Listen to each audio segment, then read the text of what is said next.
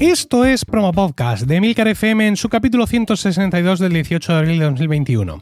Yo soy Emilcar y este es un podcast sobre micrófonos, técnicas de grabación, publicación, edición, medición de audiencias, entrevistas a podcasters. En definitiva, un podcast donde vamos a hablar de podcasting, porque no hay nada que le guste más a un podcaster que hablar de podcasting. Promo Podcast os llega gracias a Podrover, un servicio para gestionar todas las reseñas que reciba tu podcast en Apple Podcast, en Stitcher y en Podchaser. Visitando podrover.com barra promo podcast, nuestros oyentes pueden tener un descuento de un 10% en esta imprescindible herramienta de marketing digital para podcasters. También os recomiendo visitar emilcar.es, mi blog de podcasting, donde además ofrezco mis servicios de consultor para ayudarte a conseguir más con tu podcast. Muy buenas adictos y adictas al podcasting. El capítulo de hoy es un tanto especial porque se emite en directo como parte del Maratón Pod 2021, un evento que celebra su tercera sesión y la segunda online, pues evidentemente, dadas las circunstancias por las que está pasando todo el planeta.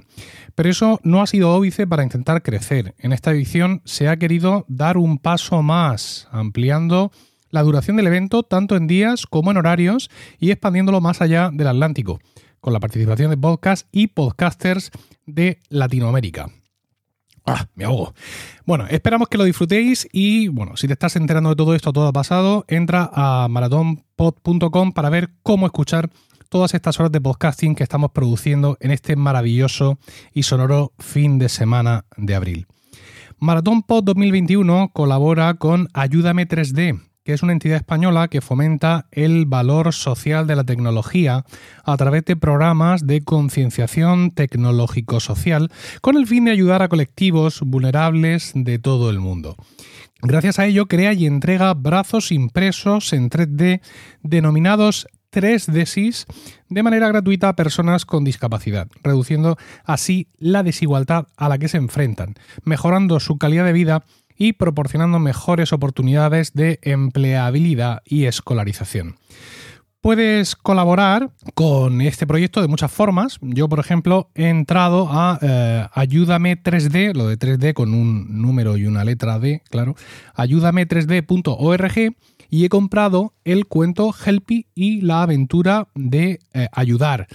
En este cuento, pues Helpy, que es la mascota de, de ayúdame3d.org, aprende lo importante que es ayudar y se convierte en un superhéroe gracias a su máquina mágica. Hay muchos más productos solidarios y te invito a que entres a la web ayúdame3d.org y aportes tu granito de arena para hacer de este un mundo mejor. Bueno, para los curiosos, ¿Cómo estamos haciendo esto? Bueno, ¿cómo, cómo se está haciendo esto del, maratón pod en directo? Bueno, pues es muy sencillo. Evidentemente, es muy sencillo cuando hay un montón de gente cuidando de que todo salga perfecto y yo solo tengo que entrar aquí como un lord escocés y hacer mi parte. Además de las semanas de coordinación y preparación necesarias, la herramienta que la organización ha elegido es restream.io es un sistema que permite gestionar misiones en streaming y donde compañeros de la organización se están encargando de toda la producción, cortinillas, moscas, eh, logos, en fin, todo lo que es necesario. Así que a todos ellos, muchísimas gracias por vuestro trabajo. Eh, aunque a mí me resulta muy chocante usar una herramienta de streaming de vídeo para un maratón de podcasting, la verdad es que no se puede negar la potencia que estas herramientas han alcanzado. Hay plataformas que permiten emitir audio en directo, como por ejemplo Spreaker, pero las herramientas de gestión que ofrecen están a años luz de lo que eh, otras eh, herramientas como Restream o StreamYard están ofreciendo ahora mismo. Yo por mi parte estoy usando mi Roadcaster Pro configurada en modo estéreo y no multipista, ya que al hacer esto así puedo canalizar todas las entradas de la mesa por la salida del stream y eso es lo que permite que escuchéis mi voz, eh, cualquier otro micro que yo pudiera tener conectado aquí y todos los sonidos del pad, como por ejemplo este. Bien, seguro que esto es un chiste que no ha hecho nadie nunca, así que bueno, en cualquier caso, de nuevo, muchísimas gracias a toda la gente de la organización, a todos los técnicos por hacer todo esto posible y vamos ya con el contenido de este podcast.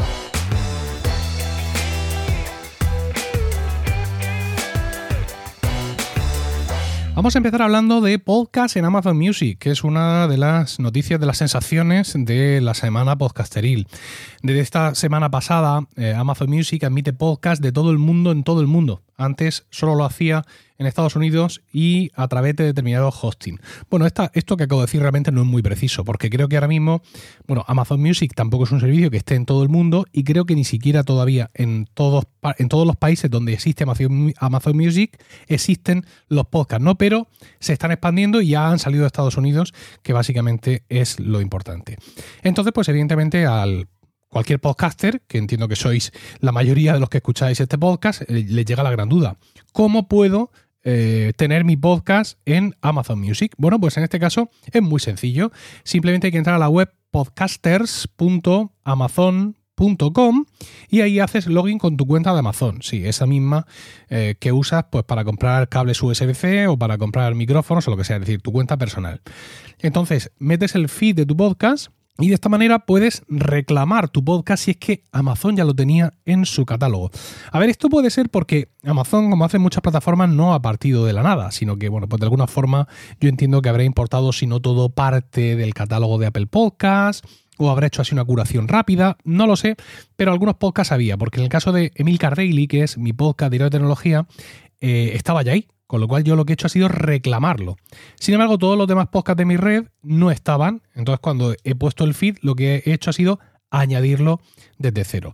El funcionamiento es muy sencillo, ya que como seguramente sabéis, en el feed de nuestro podcast hay un, email, hay una dirección de correo que nosotros mismos hemos, hemos puesto. Entonces lo que hace Amazon es que tú le metes el feed, ellos lo procesan, te muestran la carátula mira, este es tu podcast y hemos encontrado esta dirección de email.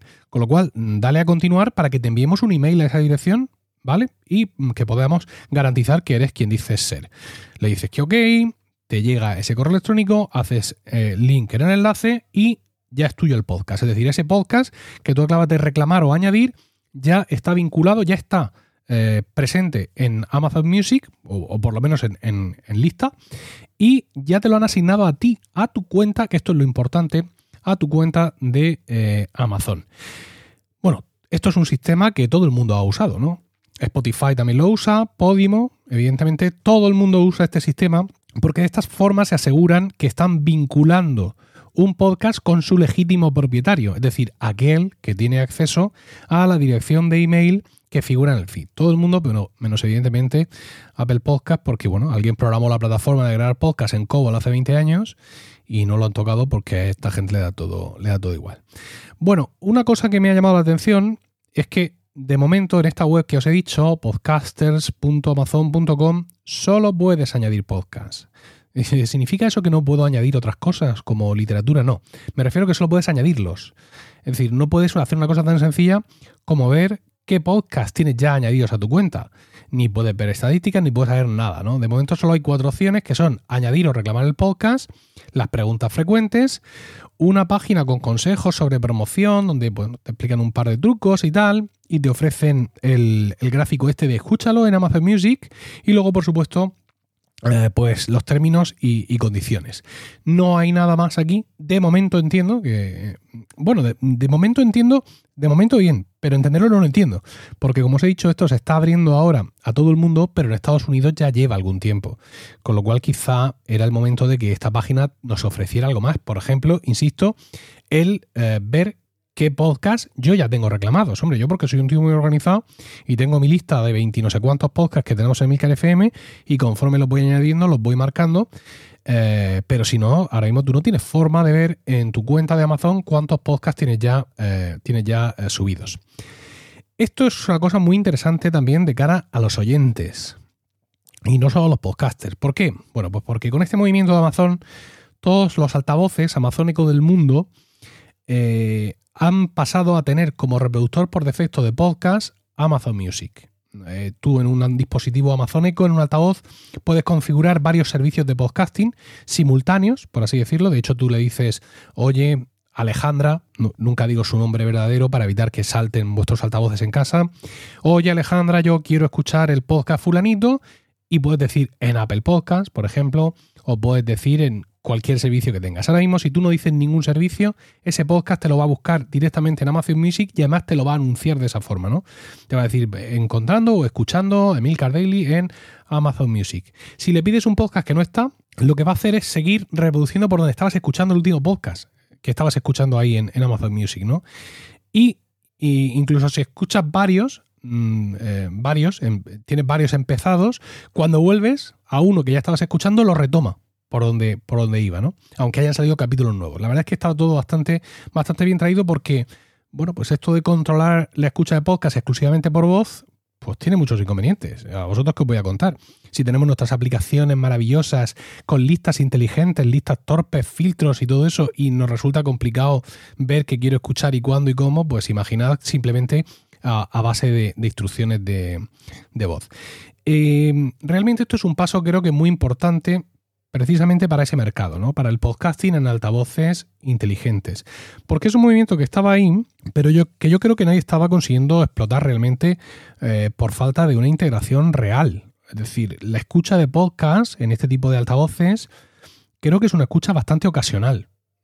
Precisamente por lo que he dicho, porque si tú eres un oyente avezado de podcast, tú lo que quieres es ver cuál estás a medio escuchar, cuál te toca escuchar ahora, cuál está en tu lista de reproducción. Y bueno, pues si estás escuchando podcast en una aplicación como Overcast o Pocket Cast o alguna de estas, pues claro, estas aplicaciones no tienen su reflejo en los altavoces, con lo cual esto olvídalo. Tú estás vendido, por así decirlo, a que tú estés escuchando podcast, por ejemplo, en Apple Podcast, y utilices un HomePod o utilices un Amazon Echo con la, skill de Apple Podcast y aún así, eh, aún así la cosa va a ser realmente, realmente complicada. Pero bueno, ahora con esto, pues realmente es un, es un paso adelante, ¿no? Eh, como digo, las skills que hasta ahora existían para los altavoces de Amazon en concreto, TuneIn, Spotify y Apple Podcast, funcionaban de aquella forma y yo creo que Amazon lo va a echar todo aquí, ¿no? Es decir, que ahora sí van a estar todos los podcasts porque Amazon nos ofrece la vía de subirlos y nosotros los podcasters los vamos a subir. Y luego Amazon se va a procurar de que Alejandra entienda bien lo que le pedimos y de que el catálogo esté bien eh, estructurado para que tenga una mejor relación con Alejandra. En definitiva, va a ser mucho más fácil decirle, Alejandra, quiero escuchar el podcast Emil Daily y te va a entender a la primera porque inmediatamente lo va a buscar en Amazon Music, que si tú le dices, quiero escuchar el podcast Emil Daily en TuneIn, ahí ya tiene que acceder a otro tipo de base de datos y eso es posible que no acabe eh, saliendo tan bien. Esto lo digo en parte mm, por la ignorancia, por la ignorancia de que no sé realmente cómo está de bien implementado Google Podcast en los altavoces de Google. Pero claro, si finalmente esta historia de Amazon Music con Podcast mm, se va para arriba, dado el número de altavoces amazónicos que hay en el mundo, pues nuestras estadísticas de escucha pueden empezar a cambiar un poco, ¿no? Eh, es cierto que llevamos toda la vida del Señor eh, diciendo que el podcasting es una cosa ah, como individual, porque lo escuchamos con auriculares y entonces tenemos al podcaster ahí metido en el cerebelo y es donde el podcaster puede mostrar su influencia sobre la audiencia y todo lo que tú quieras. Pero bueno, pues existen muchísimos tipos de podcast y no todos eh, requieren que sientas al podcaster dentro de ti, ¿no? Es decir, hay eh, Emil Cardelli, por ejemplo, que es un podcast diario de, de, tecnología, pues, pues yo entiendo que se puede escuchar pues muy bien con auriculares, estupendo, pero que es una cosa que tú puedes escuchar en el altavoz inteligente de la cocina mientras estás preparando el desayuno y no va a ocurrir nada, ¿no? No, no, no es como esos podcasts donde te explican un tutorial paso a paso de cómo configurar la escoba con el microondas y con HomeKit para que al tiempo Alejandra te limpie la casa y Google Home lo anuncie, ¿no? Ahí pues necesitas un poco más de, atención, pero creo que existen muchos podcasts que realmente pueden salir de, ese entorno habitual, de la intimidad, etcétera, para ser escuchados en un altavoz y, ya está.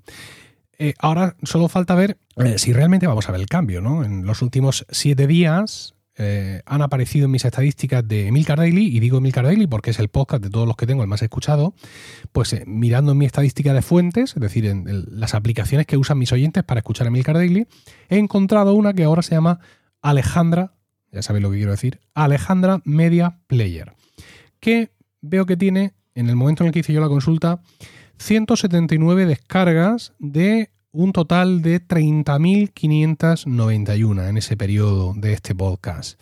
Es decir, esto supone un 0,59%, lo cual está muy lejos del 44% que para mí supone Apple Podcast, el 17,86% de Overcast y el 15% de Pocketcast. Mm, este movimiento de Amazon mm, yo lo veo muy importante, realmente, mm, dada la fuerza que la compañía de Jeff Bezos eh, tiene en general y aplica a todos sus proyectos. Así que en unos meses creo que podría producirse, por así decirlo, un efecto Spotify y que Amazon Music entrara junto con los suecos y con Apple Podcasts en la terna de apps más usadas para escuchar podcasts a nivel mundial. Aunque, como siempre, todo depende de tu podcast. Yo no creo que prácticamente, veo muy difícil que Amazon Music, aunque alcance esta supremacía que estoy diciendo y que, insisto, en unos meses veamos que el pastel está repartido entre tres, pero no creo que ese cambio de escenario se vea en todos los podcasts. En Emil Daily no se va a ver. Y en Promo Podcast tampoco. ¿Por qué dices eso con esa, con esa autosuficiencia? Pues muy sencillo, porque Emil Daily es un podcast de tecnología y sus oyentes son gente interesada en tecnología y que maneja tecnología.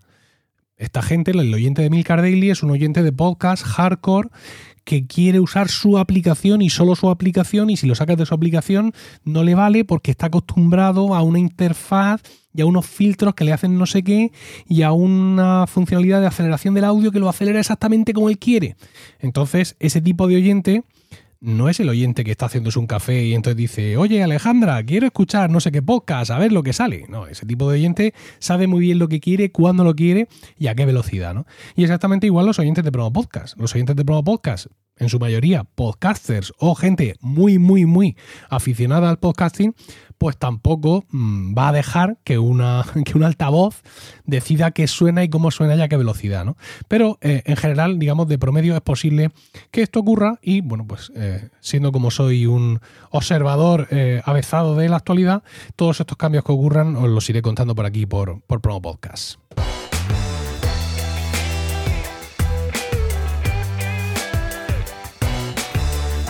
Y he mencionado antes Spotify y vamos a hablar un poquito ahora de Spotify, ya que esta semana pasada también han presentado una nota de prensa explicando sus nuevos y mejorados rankings de podcast.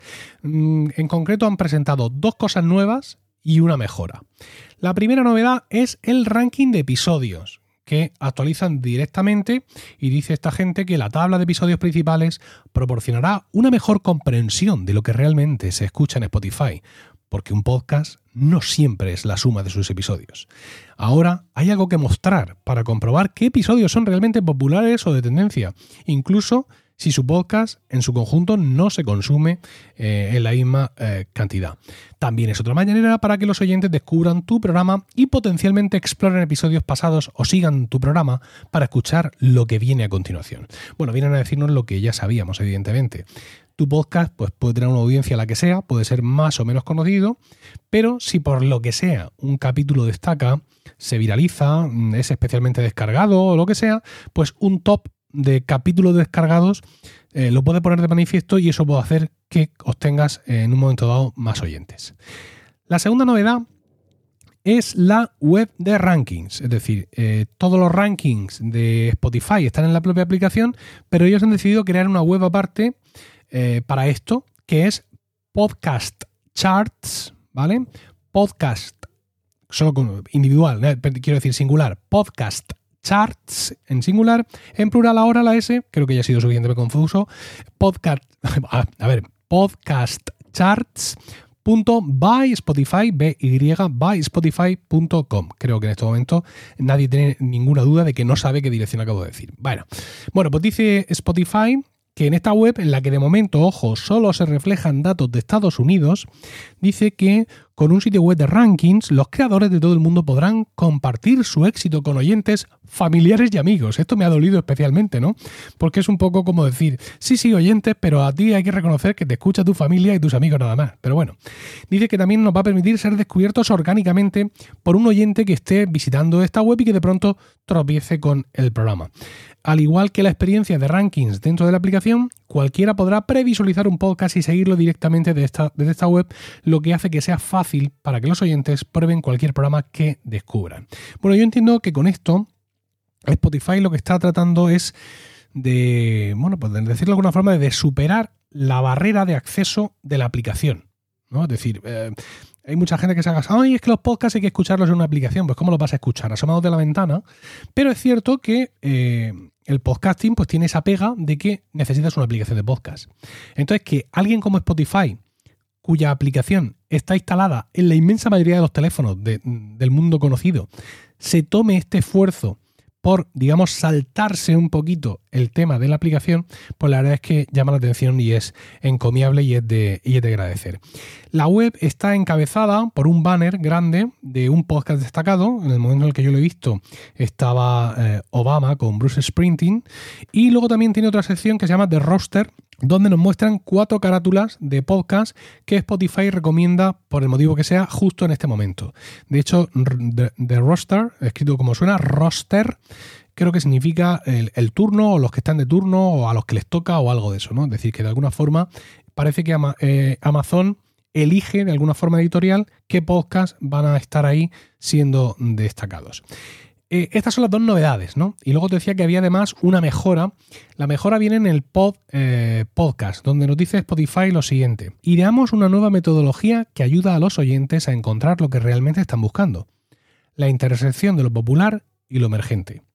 Ahora, la cantidad de seguidores de podcast en Spotify influye en el algoritmo y la definición de lo que comprende un podcast mm, superior, junto con los números recientes de oyentes únicos de Spotify lo que hace que sea más posible para los nuevos programas de rápido crecimiento que perforen la burbuja, por así decirlo. En general, estos cambios significan que la lista es más capaz de reaccionar a nuevos podcasts, voces frescas y subidas rápidas, mientras que da a los oyentes más razones para revisarla con frecuencia para descubrir nuevos programas. Bueno, Spotify nos acaba de explicar cómo funciona su ranking de top podcasts, que es algo que no ha hecho Apple en 16 años. Es decir, cómo funciona el ranking de Apple Podcasts es uno de los grandes arcanos del podcasting. Muchas teorías se han generado durante todos estos años. Muchos secretos se han creído estar eh, transmitiéndose de boca de podcaster a oído de podcaster en las noches de plenilunio, pero realmente nadie lo sabe. Nadie lo sabe y aparte Apple no te lo dice. Y aquí Amazon Ay, Amazon. Estoy mezclando Amazon con Spotify. No sé al final en qué va a quedar esto, pero bueno. Y aquí Spotify eh, pues sí, sí te lo dice, sin ningún problema. Oye, pues sí, efectivamente, seguidores, pero mm, tiene un gran peso lo más reciente, pues, pues eh, precisamente para que, para que este top podcast sea algo dinámico y no tengamos siempre a los cinco primeros arriba los grandes cinco programas de radio que se escuchan en formato podcast, porque esto es así y se acabó. Y la verdad es que me resulta muy interesante que funcione así el ranking, pero sobre todo que funcione así manifiestamente, ¿no? Es decir, que ellos lo digan y digan, bueno, y a partir de ahora esto va a ser más dinámico y va a funcionar así. Bueno, pues estas son las dos novedades y la mejora en los rankings de Spotify que nos han presentado esta, esta semana. Esto de los rankings es un asunto medio complicado, ¿eh? eh no digo yo que no creamos en los rankings o que dejemos de creer en los rankings, porque evidentemente eh, en algo hay que creer. Pero mm, tenemos que tener claro lo complicado de nuestro medio, ¿no? Mm. Es decir, una, una de las pegas del podcasting es la falta absoluta de trazabilidad. Tú no sabes de dónde demonios te vienen los oyentes. Y por tanto, no sabes cómo de importantes realmente son los rankings y cuántos oyentes te pueden encontrar gracias a ellos. Tú puedes pensar, oh, he tenido un capítulo top, me he salido y he estado arriba dos días, arriba del ranking de, yo que sé, de Apple Podcast o de donde sea, y bueno, esa semana he ganado un montón de oyentes. Bueno, vale. Pero es que si has tenido un capítulo top que te ha salido, no solo eso te ha llevado a estar arriba del top de Apple Podcast o de donde sea, es que seguramente ese podcast ha sido más compartido por tus oyentes habituales, lo han difundido más. Entonces, ¿de dónde ha venido la subida, no? Eh, hay un montón de aplicaciones de escucha de podcast ahora mismo que generan sus propios rankings a partir de sus propias escuchas. Eso te puede dar una pista. Es decir, si tú ves, por ejemplo, que has estado en el top de, de Pocket Cast, que genera sus propios rankings, luego tú puedes comprobar si han subido tus escuchas en Pocket Cast o si han subido pues, eh, tus suscripciones, si es que lo puedes controlar en esa, en esa aplicación. Pero claro, una difusión por redes sociales, eso lo diluye por completo. Yo, por ejemplo, esta mañana he, estado eh, compartiendo un podcast de mm, Un Minuto en Nueva York, un podcast que publicó en enero sobre el Dakota Building y el aniversario del asesinato de, de John Lennon. Me encanta Un Minuto en Nueva York, todo el trabajo que hace, pero en este capítulo se ha salido. Y yo lo estaba escuchando en Pocket Cast y he publicado un tweet, hay que escuchar esta obra de arte, y he publicado el enlace de Pocket Cast. Ah, bueno, muy bien. Yo entiendo, porque es así, que incluso puedo mirar las estadísticas del tweet, cuánta gente ha hecho clic, pero luego habrá habido otra mucha gente que ha visto lo que yo ponía, ha leído el título, y como ellos usan Overcast, o usan eh, Evox, o usan lo que sea, pues se han ido a su aplicación y lo han buscado a mano. Y ahí ya se rompe, se rompe la trazabilidad. ¿no? Entonces, insisto, no digo yo que dejemos de creer los rankings o de atender a cómo funcionan, porque evidentemente, como ya he dicho, en algo hay que creer. Pero tenemos que tener claro lo complicadísimo que es nuestro medio y dar a cada cosa su importancia justa.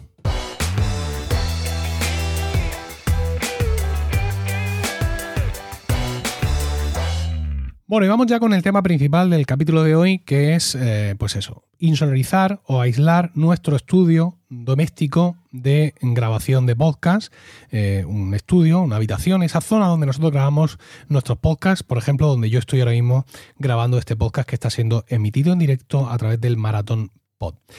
Y es que mm, son, es muy importante realmente. Eh, hay muchas cosas que son muy importantes en el podcasting, ¿no? Ya he dicho que había que dar a las, a las estadísticas, a los rankings, su importancia justa. Pero muy, muy importantes son sin duda las condiciones de grabación en nuestros estudios domésticos de podcasting. Sencillamente, y sin entrar en cuestiones de tipo de materiales y sus propiedades físicas, porque existe y está ahí y hay mucha gente que lo sabe, pero vamos a ir, vamos a, ir a, lo llano. Y es que el sonido es una cosa que es absorbida o rebota y según en qué casos nos puede interesar que haga una cosa u otra. Y eso de ser absorbido o de rebotar depende mucho del el entorno en el que ese sonido es emitido. Os pongo un ejemplo. Yo eh, en 1994 fundé mi propio coro, un coro de cámara, un coro pequeño dedicado a la interpretación de la música del Renacimiento y del Barroco. Yo tenía entonces 19 años, lo fundé eh, con mis amigos en el 94. Sí, fue en el 94. Sí, tenía 18 años. Sí, 17 para cumplir 18, sí. Y bueno, pues evidentemente cuando tú diriges un coro que canta polifonía, tus necesidades de acústica son muy distintas. Tú no quieres que el sonido sea absorbido, tú quieres que el sonido rebote, pero que rebote lo justo. Claro, que tampoco puedes tener un eco, es decir, no te puedes meter a cantar a las cobas del drag. Te tienes que meter a un sitio a cantar, generalmente una iglesia o un auditorio donde exista pues una reverberación y el sonido rebote grácilmente y eso haga que eh, incluso pues se multiplique y llegue con más fidelidad y con más presencia a la audiencia de tu concierto. Eh, recuerdo perfectamente que al ser nosotros un coro de Murcia, mi ciudad, y un coro dedicado a la música antigua, en un momento dado nos hizo especial ilusión ofrecer un concierto en la iglesia más antigua de Murcia. La iglesia más antigua de Murcia es la iglesia, la eh, capilla, si queremos, de los Pasos de Santiago. Y es una iglesia que, para los que conozcáis en Murcia, está detrás del Hotel NH Amistad, que está detrás del Corte Inglés. El caso es que nosotros nunca, ninguno de nosotros, que llevábamos cantando ya algunos años, nunca habíamos cantado ahí y eh, pues queríamos, queríamos cantar, queríamos organizar ahí un concierto porque era una iglesia súper pequeña, súper coqueta, así como en un enclave como de pronto, como si se interrumpiera la ciudad y de pronto surgiera de la nada un trozo del pasado y teníamos muy claro que queríamos ir allí. Y decidimos hacer una prueba acústica, ¿no? Oye, pues mira, vamos a hablar con las monjas que lo llevan, fue medio complicado, pero finalmente conseguimos que un sábado por la tarde nos dejaran 10 minutos para estar dentro. Y qué decepción, qué decepción, queridos oyentes. ¿Por qué? Porque aquella iglesia, la iglesia más antigua de Murcia, estaba entera, entera forrada de madera. Con lo cual no había forma de que allí rebotara nada absolutamente. Es decir, era un sitio mm, pues prácticamente con cero eco. Muy, muy interesante para grabar un podcast, pero no para hacer un concierto de polifonía renacentista. Entonces, en ese sentido, insisto, nosotros tenemos que evaluar qué es lo que nos interesa y en el caso de nuestros estudios de grabación, lo que nos interesa es que, no haya eco, básicamente, que el sonido no esté por ahí rebotando y, que no haya eco en nuestras grabaciones.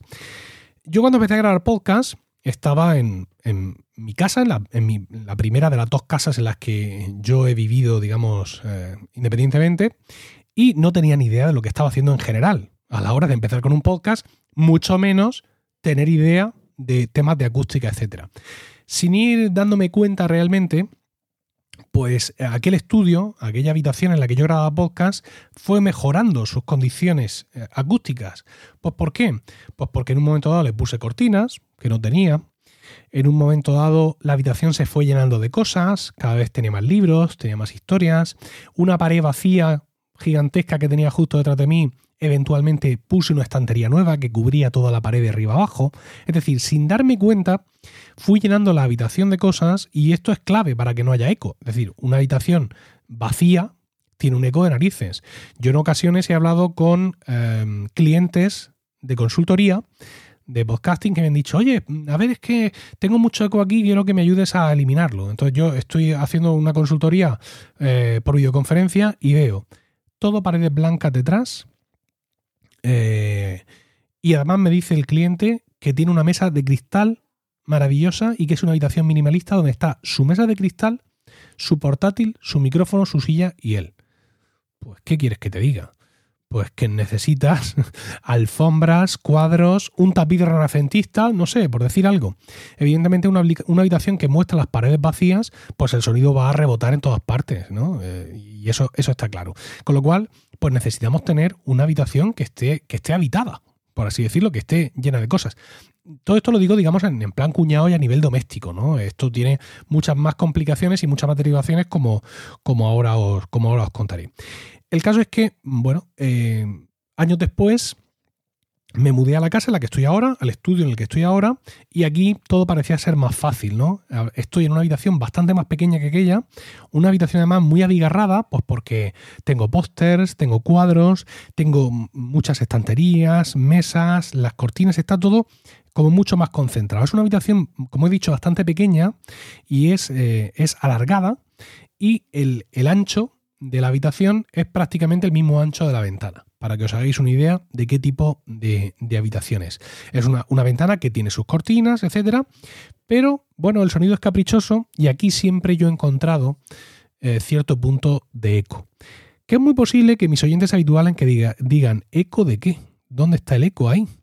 Más allá del altavoz de Amazon.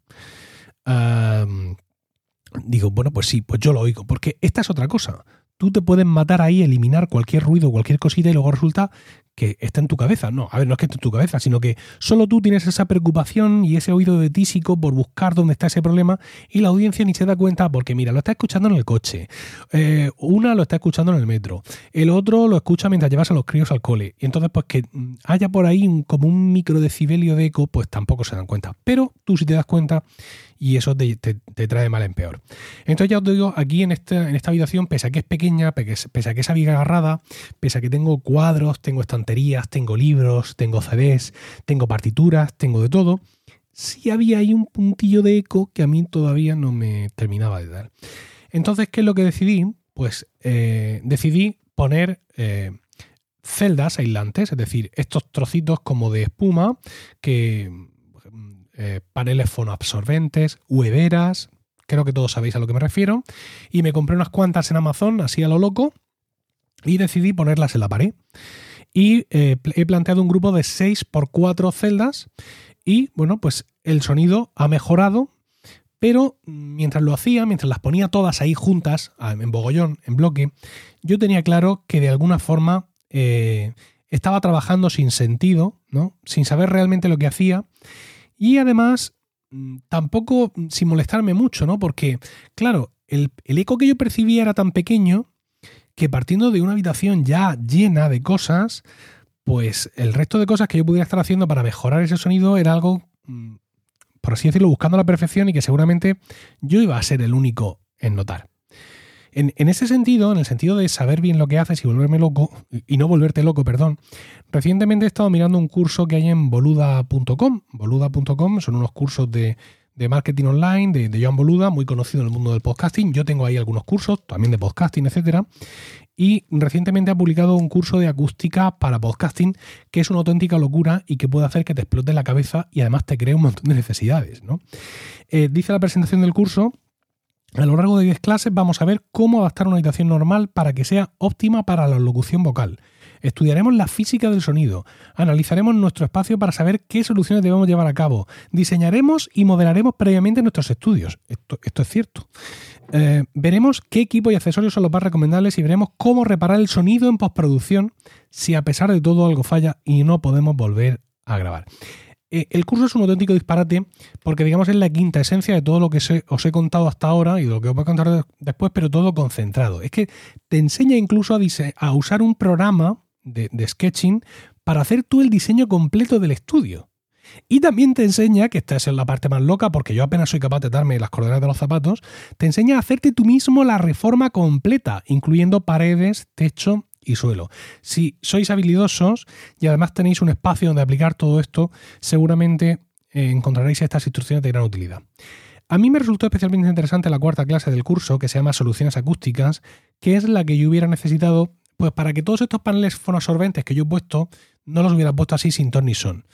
Porque en, en este vídeo no solo te explica todos los materiales que hay disponibles, sino cómo ponerlos y sobre todo en qué circunstancias. Pues yo seguramente, si en vez de coger y empezar a llenar la pared, porque es literalmente lo que he hecho, hubiera puesto cuatro aquí, cuatro allí, cuatro más allá, insisto, simplemente así lo mismo porcentualmente, estadísticamente, hubiera tenido más posibilidades de eh, eliminar eh, ese pequeño eco que yo digo o que yo pienso que, que, tengo. Sin embargo, al acumular todos los paneles en el mismo sitio, pues lo único que he hecho ha sido controlar mucho la reacción del sonido en esa zona de la habitación, pero no en el resto, en el resto de, zonas. Bueno, el caso es que, como te decía, mi estudio está muy bien. Eh, por cómo está, porque es un estudio pequeño, porque está muy lleno de cosas y porque, bueno, pues yo algo he hecho. La plataforma me preguntan, estoy, como ya os he dicho, estamos en directo y algunos oyentes dicen una pregunta. El curso no es mío, porque yo de todo esto no tengo tanta idea. El curso está en boludaconb.com. Bueno, pues os decía que eh, mi estudio está muy bien, pero necesito una reforma. Y una reforma no solo por temas sonoros, que insisto, está muy bien, mm, pese a, mi, pese a mis manías, sino porque pues necesito optimizar el espacio que tenemos aquí, eh, mejorar la luz, porque por ejemplo mi mujer, que entre otras cosas es profesora de universidad, cuando tiene que corregir exámenes de los que los alumnos hacen en papel con un boli, porque esto existe todavía, pues no puede estar aquí, porque aquí no tiene luz suficiente para corregir en condiciones, entonces se me va a la cocina. Y no tiene sentido tener un estudio para trabajar y que mi mujer se tenga que ir a la cocina porque allí tiene mejor luz. El caso es que, eh, como os he dicho, si yo quisiera solo mejorar la acústica, pues trataría de hacerlo por mí mismo con mejor o con menor acierto. Pero necesitando ya más cosas, he hecho lo que creo que es lo mejor para alguien como yo, de, por naturaleza torpe, que es contratar a alguien. Eh, nuestra empresa de reformas de interior habitual, con la que ya hemos hecho algunos trabajos en casa, nos ha hecho una propuesta de rediseño pensada fundamentalmente para insonorizar, pero sin pasarse. Quiero decir, eh, ¿cómo se insonoriza una habitación? Pues perdiendo espacio. Es decir, volviendo a construir una habitación más pequeña dentro de la anterior y que la cámara de aire entre las paredes te insonorice por completo. Pero yo no estoy para perder metros. Con lo cual, pues ellos me han, ofrecido varias posibilidades para que esta habitación esté más insonorizada todavía. Lo primero, que además se lo pedí yo, moqueta all the way. Moqueta en suelos y paredes. No os quiero ni decir la cara que me ha puesto la gente cuando aquí en Murcia les he dicho que iba a poner una habitación moqueta en el suelo y en las paredes. Y me han dicho todos, ¿pero para qué? ¿Para qué quieren moqueta, Julio? Ya se lo he explicado y ya la gente pues, lo, lo ha entendido. El caso es que eh, al principio, cuando yo pensaba esto, yo le decía a mi mujer, oye, pues mira, sí, ponemos moqueta, claro, mi mujer me miraba con la misma cara que os podéis imaginar, e hice una prueba de concepto. Y es que me compré una alfombra del IKEA, una alfombra muy básica, una alfombra alargada, ¿de acuerdo? Para ponerla en el espacio en el que, en el que ahora mismo hay disponible aquí en la habitación, digamos, sobre el que están las sillas de trabajo.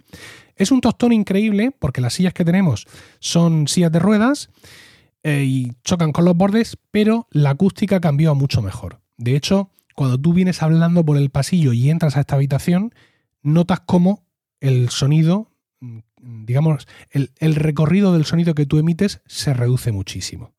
Y eso significa que la cosa funciona y que la idea es buena. Entonces, cuando se lo demostré, digo, mira, si he puesto aquí esta, esta alfombra del IKEA y fíjate la diferencia, pues tú imagínate cuando todo esto lo enmoquetemos. Porque mi mujer graba podcast, pero otra cosa que hace aquí dentro es trabajar. Y nosotros tenemos tres niños. Y son tres niños bastante ruidosos, como todos los niños. Entonces, claro, no basta en esta casa mía, no basta con decir, me meto a trabajar, que nadie me moleste. Porque es que tú los oyes, los oyes porque no sé qué, que me ha dicho, que me ha pegado, que me está mirando, ¿por qué no deja de mirarme? Tal. Y es terrible. Con lo cual, pues le, vendí esta historia a mi mujer, le dije, venga, vamos, aquí hay que meternos un poco y gastarnos los billetes porque no solo para el podcasting, sino también en general para poder trabajar con tranquilidad. Y me dijo, pues venga, eh, tírale. Bueno, como te decía, mm, la prueba de la alfombra del IKEA funcionó. Ahora mismo la tengo bajo de mí porque todavía no, no hemos empezado con la, con la reforma. Y insisto, si funciona con esta alfombra, pues con la moqueta va a funcionar mucho mejor. Y no estamos hablando de una moqueta especial insonorizante de pelo largo, que las hay. Es una moqueta de cierto caché, con ciertas propiedades en general, pero sin propiedades sonoras específicas. Pero claro, siendo una habitación pequeña y cubriendo solo y paredes, pues sin duda va a hacer su función. Y para rematar, aparte de cambios en los muebles y en la luz, que esto a vosotros no os importa, no, que no, es, que no es que nos importe, que no os interesa, eso es más educado, vamos a poner cortinas fonoabsorbentes, que son unas cortinas que son capaces de absorber determinadas frecuencias del sonido. Eh, es un mundo aparte. Las cortinas fonoabsorbentes hay muchísimos modelos en función del peso, del tipo de material. Incluso eh, he visto una página web, un catálogo, en el que puedes elegir qué modelo quieres en función de los decibelios que son capaces de absorber con éxito. ¿no?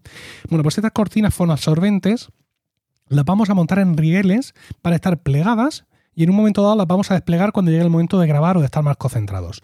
Van a salir desde el lateral de cada una de las mesas, es decir, yo voy a poner dos mesas enfrentadas a la pared como estoy haciendo ahora, en uno de, las paredes, de, los laterales largos de la habitación, y una mesa quedará como pegada a la ventana y la otra quedará como pegada a la entrada de la habitación.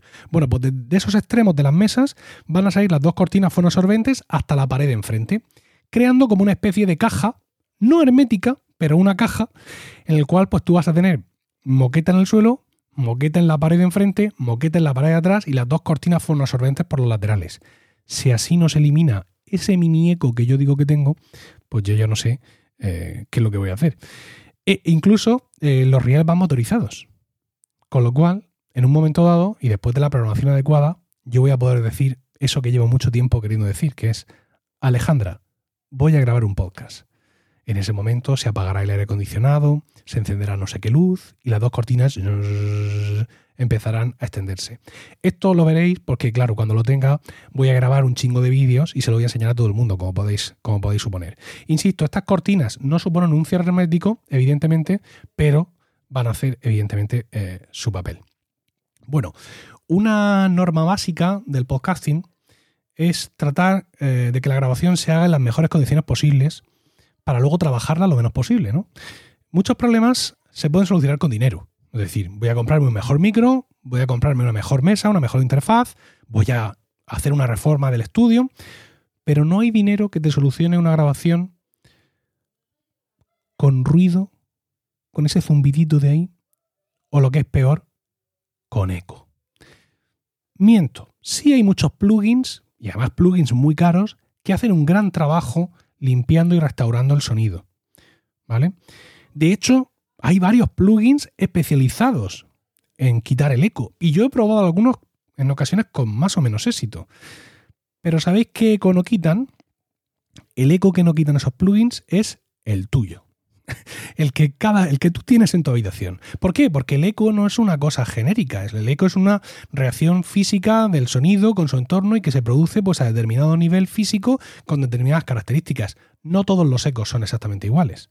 Con lo cual, pues, aunque tú veas en no sé qué página de no sé qué plugin que efectivamente ese plugin tiene un resultado espectacular quitando tal eco, bueno, pues detrás de eso hay mucha configuración del plugin, muchos parámetros raros, muchas historias y oye, que te puede funcionar o no te puede funcionar. Yo personalmente soy, eh, soy partidario de intentar solucionar las cosas a priori, ¿no? De, de, no dejar nada a la edición posterior porque a posteriori el mal ya está hecho.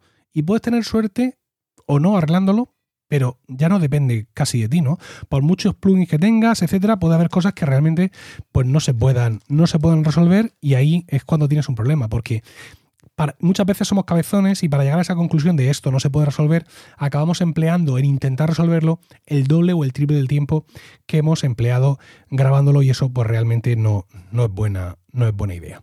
Entonces, pues bueno, estos son algunos consejos de los que tengo, también mi propia experiencia en cuanto a insonorización de estudios domésticos, dedicarle un rato, informaos, no seáis como yo, no compréis paneles y los pongáis todos juntos, porque eh, creo que con no demasiado dinero se puede hacer un buen trabajo. Eso sí, si tenéis una habitación de estas minimalistas con una mesa de cristal y no sé cuántos, pues lo primero pues un cuadro, aunque sea del perro, unas cortinas, porque mm, no lo podemos confiar todo a los paneles fonoabsorbentes y, a, todas estas, a todas estas cosas.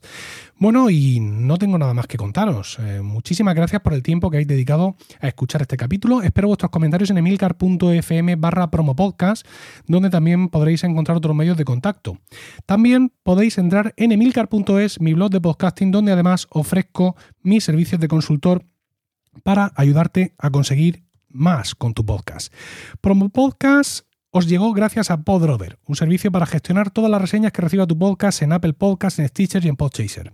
Visitando podrover.com barra promo podcast, nuestros oyentes pueden tener un descuento de un 10% en esta imprescindible herramienta de marketing digital para podcasters. No quiero despedirme sin saludar a los oyentes que han sido tan amables de poder pasarse por el directo aquí en, el Marathon Pod, que ya sabéis que os he dicho al principio que este podcast se estaba emitiendo en directo en el momento de ser grabado y bueno, pues quiero saludar aquí a los que veo. Está mm, Álvaro Barceló, está Ulises Formoso, está el proyecto Maus, Antonio, ¡Ey, Antonio! Antonio Jiménez, de Orbita Grana, podcast sobre el Real Murcia, de Milcar FM. Está Camilo Páramo, David del Río, Eva, Cuberos y Raguenó. Por supuesto, Raguenó, siempre, eterno Raguenó. Muchísimas gracias por haberos pasado por aquí para escuchar este podcast en directo y muchas gracias también a todos los técnicos de Marathon Pod y a toda la gente que ha hecho posible esta, esta iniciativa. No olvidéis, por favor, eh, echar un vistazo a la página web que os he dicho al principio, ayúdame3d.org, para ver de qué manera podéis echar una mano a esta asociación que trata de hacer llegar prótesis impresas en 3D a aquellos que más lo necesitan, reduciendo así la desigualdad a la que se enfrentan, mejorando su calidad de vida y proporcionando mejores oportunidades de empleabilidad y escolarización. Nada más, un saludo y no olvidéis recomendar Promo Podcast porque no hay nada que le guste más a un podcaster que hablar de podcasting.